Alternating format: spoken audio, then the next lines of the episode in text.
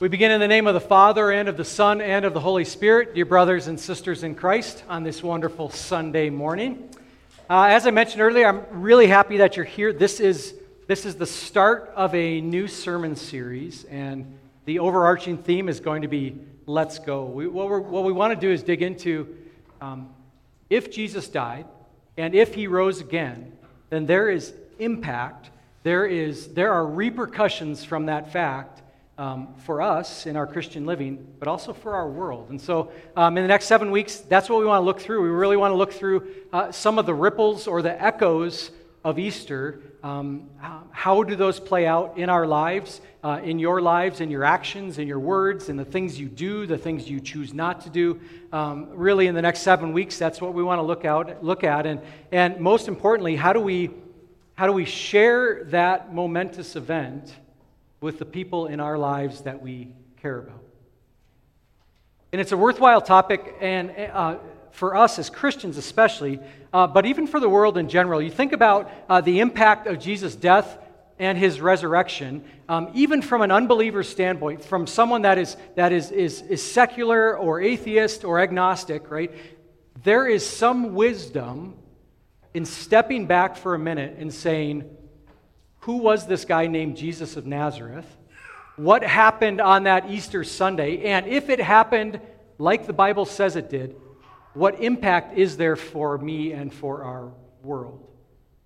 And so, Easter, I think, is, is our greatest, not only is it our greatest power for Christian living, but Easter also tends to be our greatest point of contact with those that don't know anything about Christ, or on some level have even rejected Christ and are hostile to him.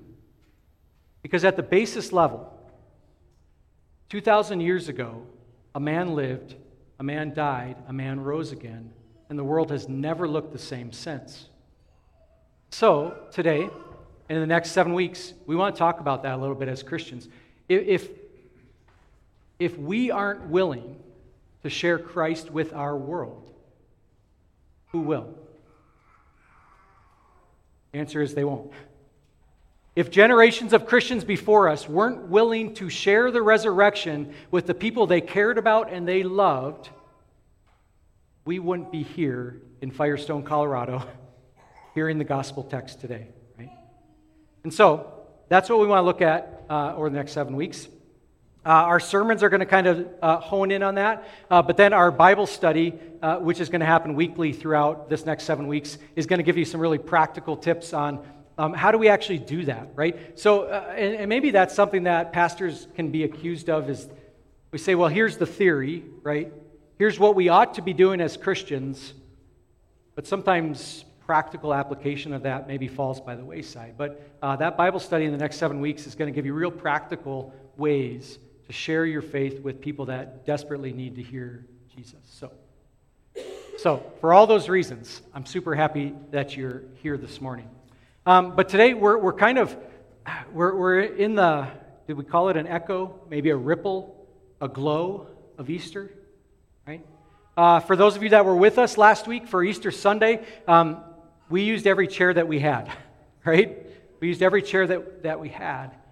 And for, uh, as as amazing as Easter is, and as much a shot in the arm as it is, the real impact of ministry and Christian living takes place afterwards.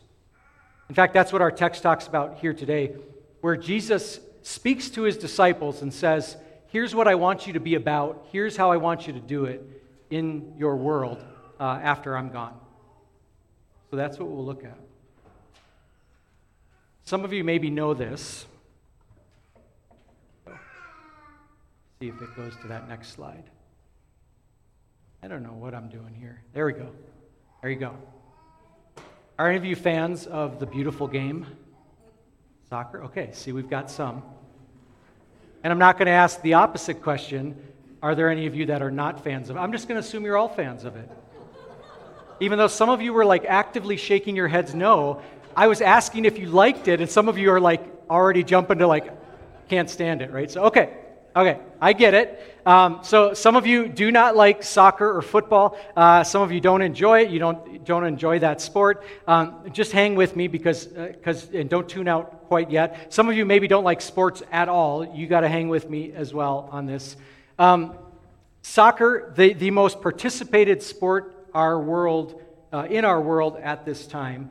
Uh, um, um, is often called the beautiful game. And sometimes soccer is even referred to as a kind of a, a metaphor for life.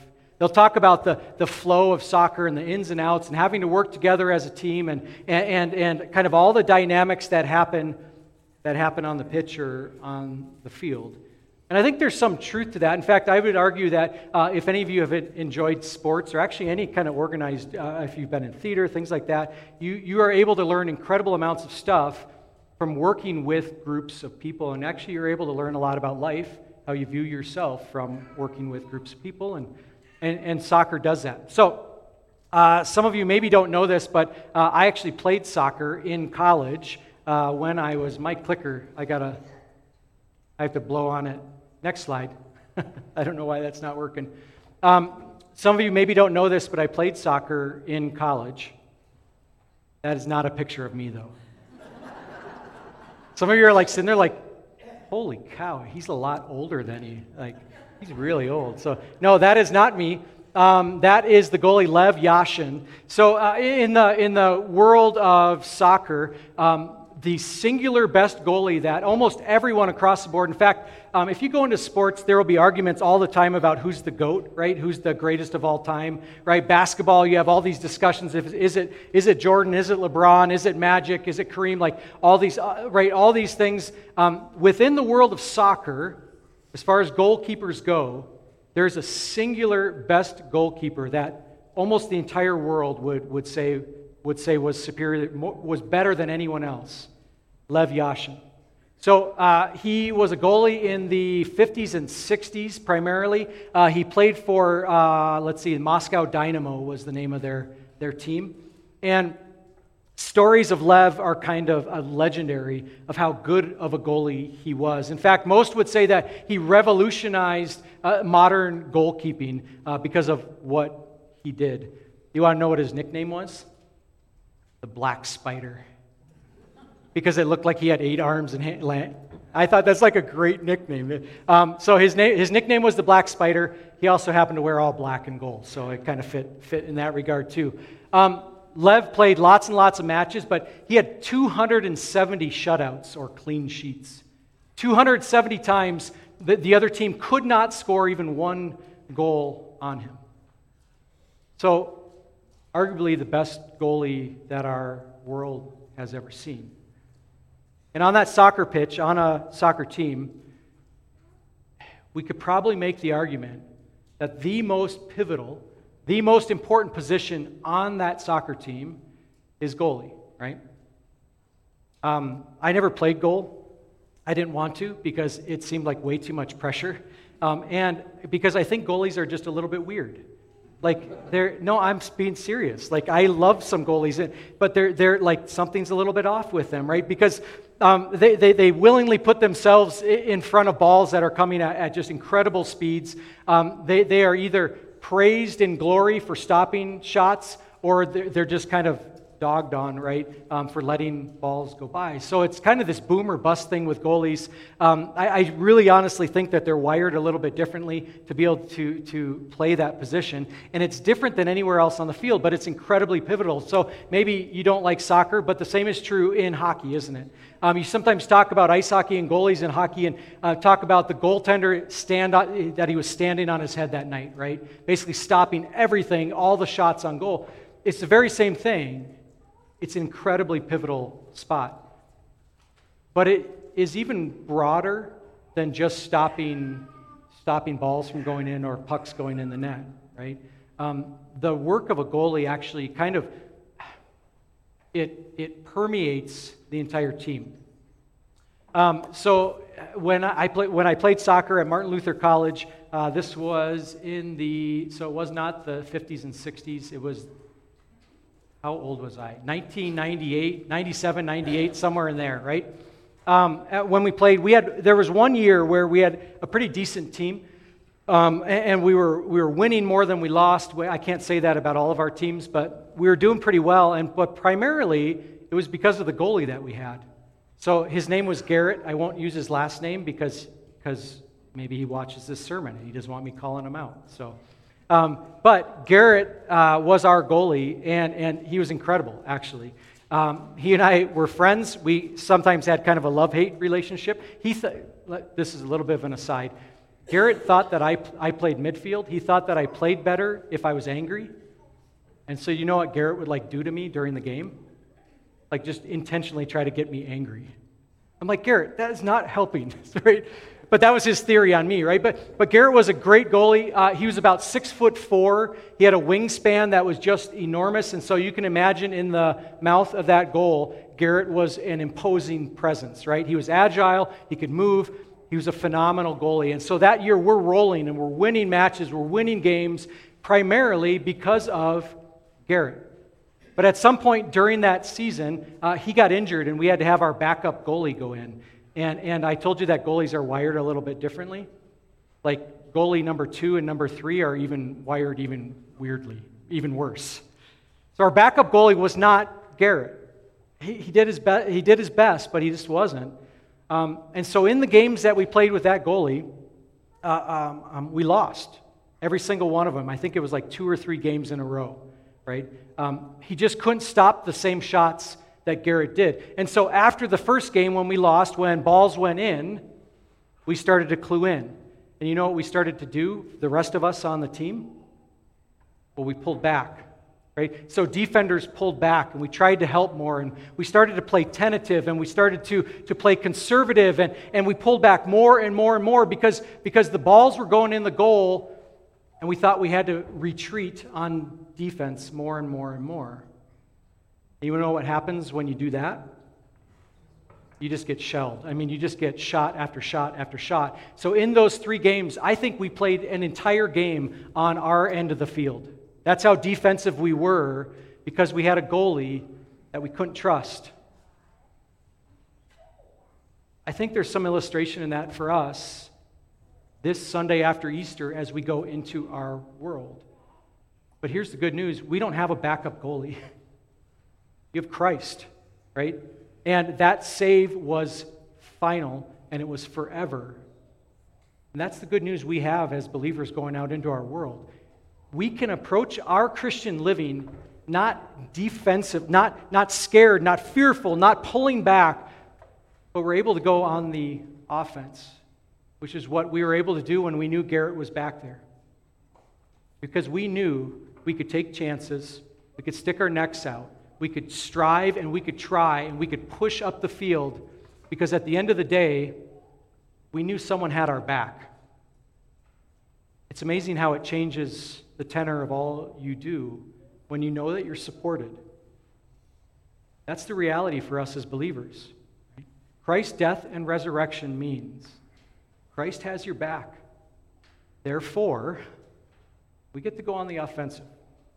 We need not be afraid to share our faith and go into our world and in our communities. So that's what we want to talk about here today, because that's exactly what Jesus does. Uh, those are the words that he gives to his disciples and to us um, not to retreat, not to hide in a, in, a, in a stone castle, not to hole up under the ground or bury our heads in the sand, but to go out, share the good news that sins are forgiven.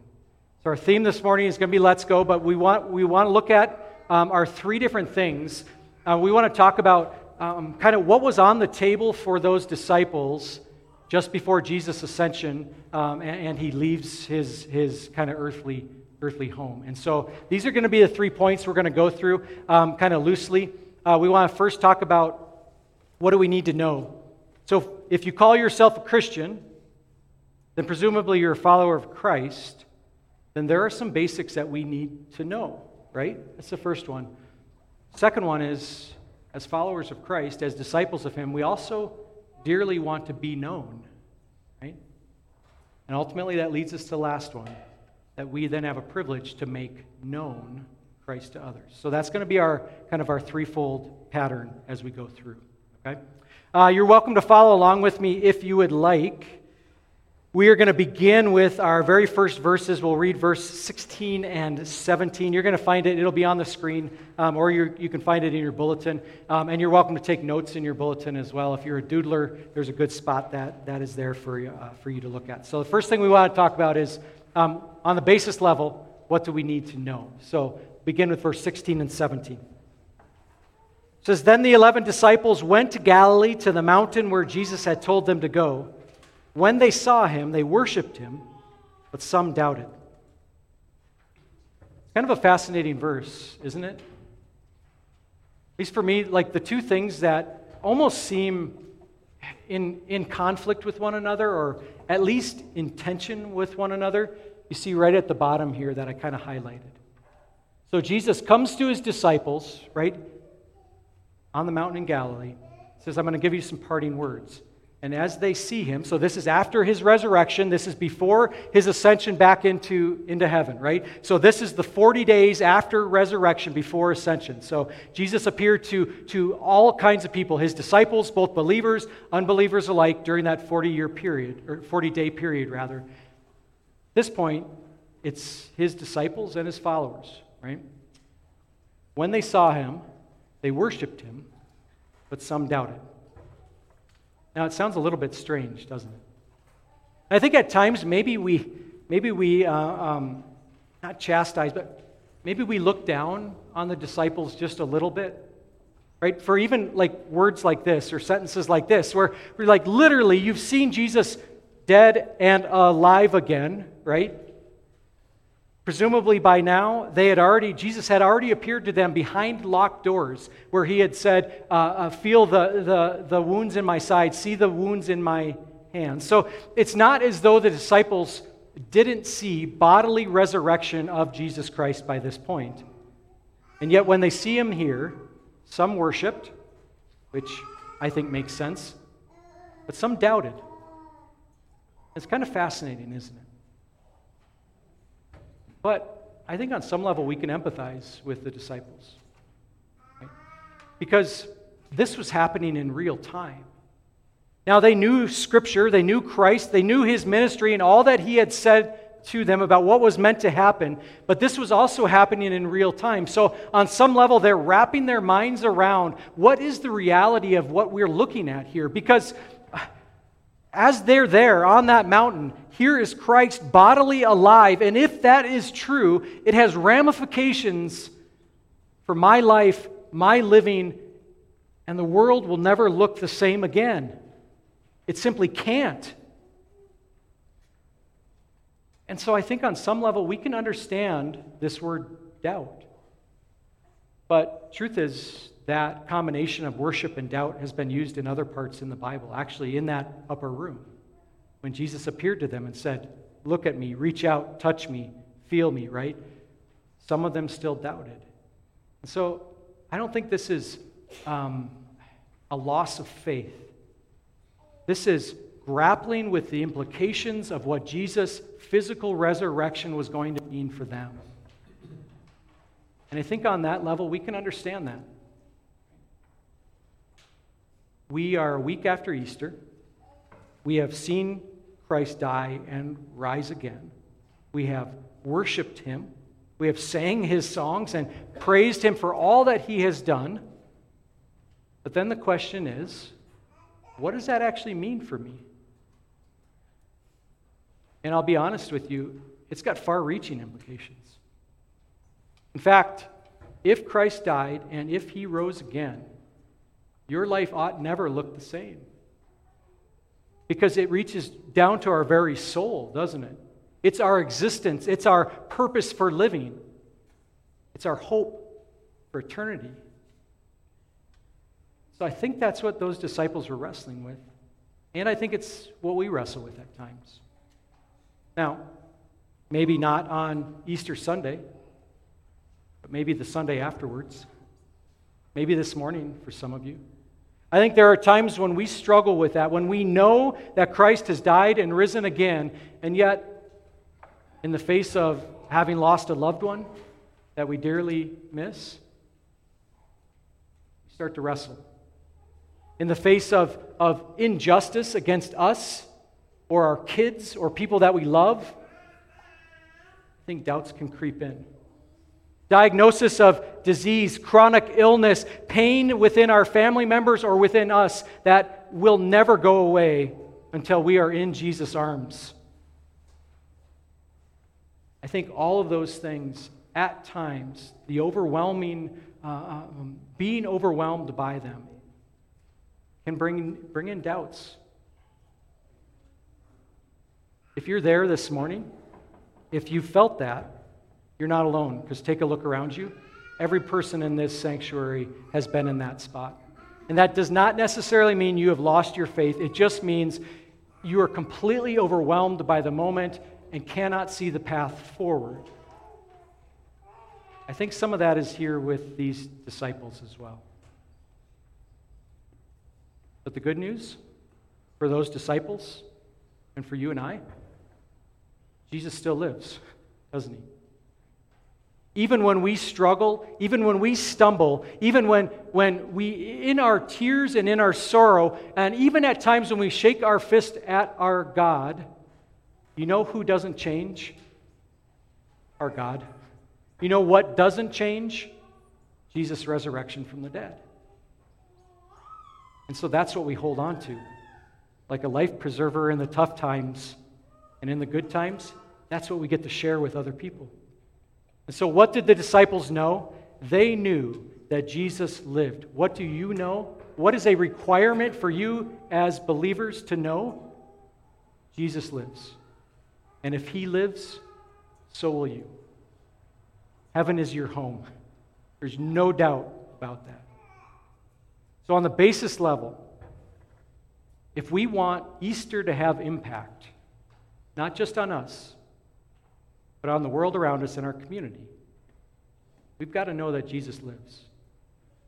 The disciples got to see that, but we do, we do as well. Okay? So, we need to know.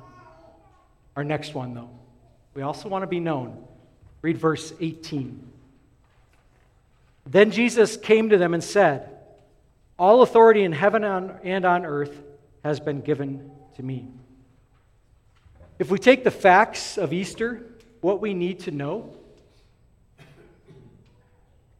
that's where we begin. But honestly, it's not ultimately where we need to get to, is it? Let me put it this way. You probably have family friends, loved ones, coworkers, people that you live with that know the facts about who Jesus is. That if you asked them, they would know who Jesus is, what he had done, some of the details about the Bible, right? So there are many who know factually who Jesus is. But would we say that that is the, is the definition of faith? We wouldn't, right? Because there's another aspect to it, isn't it? Not only knowing the facts, but I think on some level it's for us as human beings also desiring to be known, to be known by Christ. Not that just that Jesus died and rose again for the sins of the whole world, but that Jesus died and rose again for me. Okay? See, those facts become personal we call that faith. And really, that's where these disciples are at. And it's where Jesus kind of brings them to. He says, Remember, all authority has been given to me. I willingly lay down my life on the cross for you. Now, why is that important for us? I think this is why. Because on some level, in almost every aspect of your life, you want to be known. You want to be seen. You want to be heard. Right? Think about it uh, um, maybe with your kids. Your kids, as they're growing, they want their parents to, you just don't get me, right? You just don't understand where I'm coming from. Right? You don't, you don't, you don't know what I'm feeling, right? What are, what are they expressing to us? They want to be known. They want to know that you know them, that you're listening, that you're attentive, that you are with them, not just in theory as a parent that is going to give them food and water like you would your animals, right? Your kids are not animals as much as we love animals. They're more precious. They want to be known, and they ought to be known, right? And we want to know them as their parents. And sometimes they, they, they seem completely perplexing to us. But we strive and we struggle to know them, and they want to be known. How about in your workplace? I think you want that, right? Uh, maybe there are certain jobs that you've had where you're like uh, completely disconnected from it. You, you just clocked in, clocked out, and you could kind of disconnect. But my guess is if you thought back to that job, there pro- probably wasn't a ton of satisfaction that you gathered from it, right? You're able to pay your bills, you're able to take care of the people that you want, but, but you probably didn't find a lot of satisfaction. So I think even in the workplace, we want to be known. We want to be a part of a company. We want to use our gifts in a way that we think brings value, not only to the business, but to the people that we work with around us. And so, on some level, uh, even in our vocations, we want to be known, right? We're individuals. We want to be known. How about in your relationships? You want to be known, don't you? Whether it's dating or a husband and wife, you want to be known by that person at the deepest level, in the most intimate of levels. Right? You want to be known. Now, herein lies a little bit of a problem. Because when you are known to that level, it can also be frightening, can't it? And maybe even as I was talking through some of that, some of you started squirming a little bit, right? Like at work, I don't want, at work, I don't really, I, I'm okay. Let's just talk about the Broncos. I can head out, right? But that truthfully isn't what you want for your relationships with your kids, with your spouse, someone you're dating. You, you want to be known. And you want to be known uh, on a deeper level than maybe just chit chat in the world. And that's not strange. I think that's common to every single one of us. In your friendships, you want really good friends really know you. And herein lies the difficult part. They know not only your good stuff, your strengths, your talents, your wittiness, your ability to play soccer, maybe not. They know not only those things, but what else do they know? They know your past, they know your sins, they know your weaknesses. If they want to hurt you, you know what? They can do it. They want to push your buttons, you know what? You can do it. Husbands and wives, I see it all the time when I counsel. Husbands and wives, you want to hurt one another, you are in a uh, um, strategic position to do it worse than anyone else could. Right? And so there's responsibility there. We want to be known both for the good, but the other side of that is our sin. And that can be scary. Sometimes our reaction to being known is to pull back and say, well, then I, I, if, I, if I've been hurt, I don't want to be known at all. Uh, there's a song that's, a, that's one of my favorites by the Oh Hellos. It goes like this Hello, my old heart, it's been so long since I've given you away. And every day I add another stone to the walls I built around you to keep you safe. Hello, my old heart, how have you been? How is it being locked away? Don't you worry, in there you're safe. And it's true, you'll never beat, but you'll never break. You ever feel like that? I think at times we are, right? When family, when friends, when a spouse, when people that we have made ourselves known to hurt us, sin against us, lash out against us. I think this is our temptation. But here's the real blessing if there was ever anyone that had the right to kind of lock himself away and retreat, it would have been Christ. And yet he didn't. Our first reading today said, while we were still sinners, we were reconciled to Christ. While people were actively sinning against Christ as he hung on the cross, he was actively giving his blood and his life for them and for us and for the world. And you want to know who knows you even better than your spouse? Your God does. He knows our strengths and our weaknesses, He knows our rights and our wrongs, and yet He still loves you. You are known to Him, and knowing that, He still gave his life on the cross for your sins. And so when Jesus comes to the disciples, and there's this big picture of now you're going to go out into the world, I think it's vitally important for them and for us to understand not only are you going into the world, but He's come into you, into your heart, through the work of the Holy Spirit, changing your heart from death to life. You are known. And that is not a scary thing, that's a good thing when it's Jesus Christ as your Lord and Savior. Okay? So, we need to know, we need to be known. But then we also need to make known. We continue with verse 19 and following. Says, Therefore, go and make disciples of all nations, baptizing them in the name of the Father, and of the Son, and of the Holy Spirit, and teaching them to obey everything I have commanded you. So now here we get to it, right? This is Jesus' command to go into the world to share the good news. Now, what's interesting is he doesn't give us a detailed business plan, does he? Right? Christianity spread throughout the known world, has changed the hearts of billions of people, has crossed nationalities, has crossed ethnicities, has crossed socioeconomic barriers, on some level has crossed every single barrier that tends to separate humankind from one another. Christianity has crossed. It has changed hearts across the board. And so if you were looking at that afterwards, you'd be like, man, we got to find out what Jesus' business plan was. Because that thing was like really successful, right? This is it.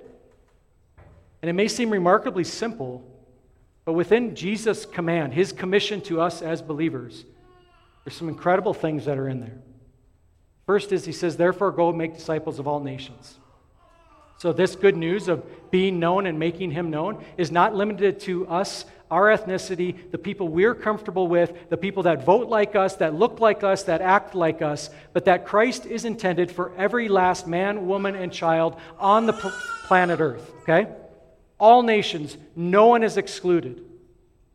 Absolutely no one. No one has an exclusive right to Christ. He is for everyone. That's the first thing, right?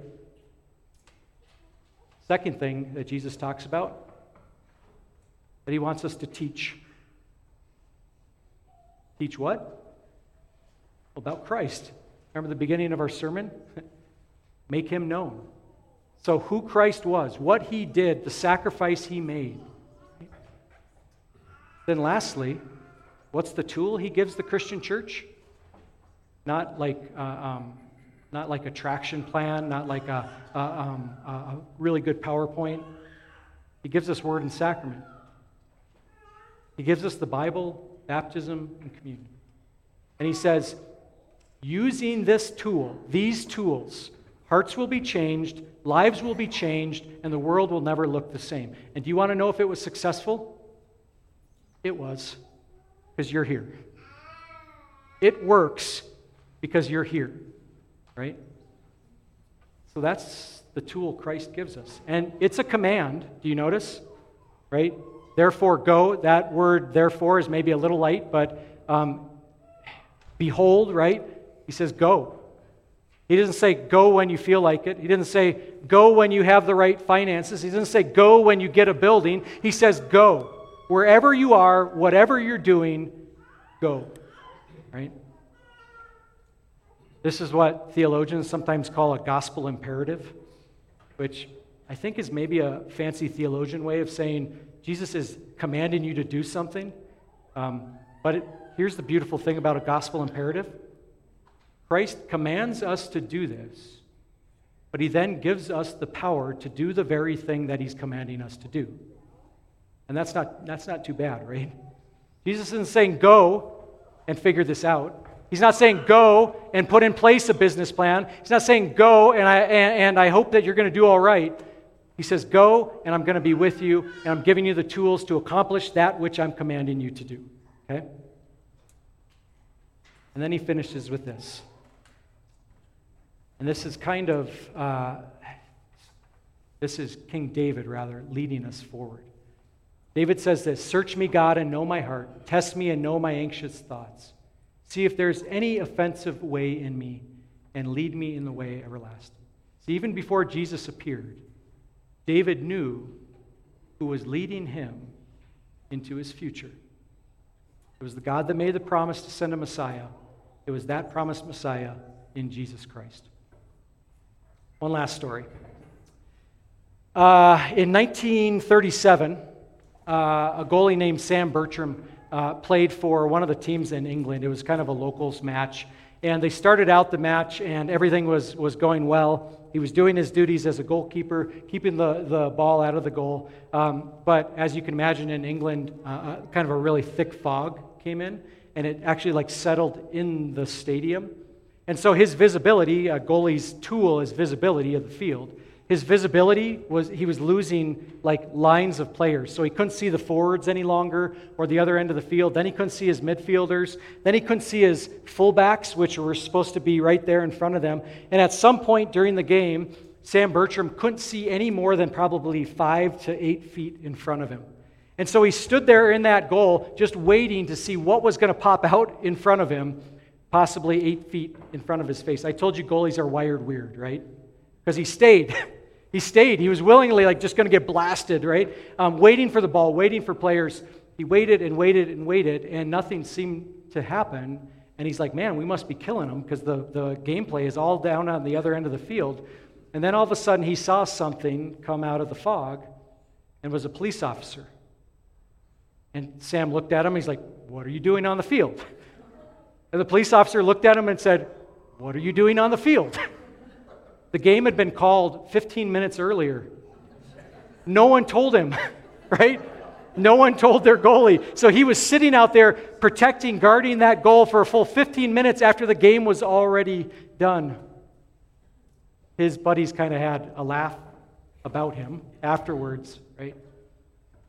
But I think that's the encouragement we have of Christ is that he doesn't let down his guard. Even in our darkest, gloomiest moments, he does not walk away. He is not absent from the scene. He stays on the pitch and he walks with us. That's the assurance he gives to his disciples and to you and I here this morning. Jesus says, And surely I am with you always to the very end of the age. He will walk with you through the darkness and the fog of this life and ultimately into eternity. That's the good news we get to share, brothers and sisters. That's the good news you know and we get to make known. Amen.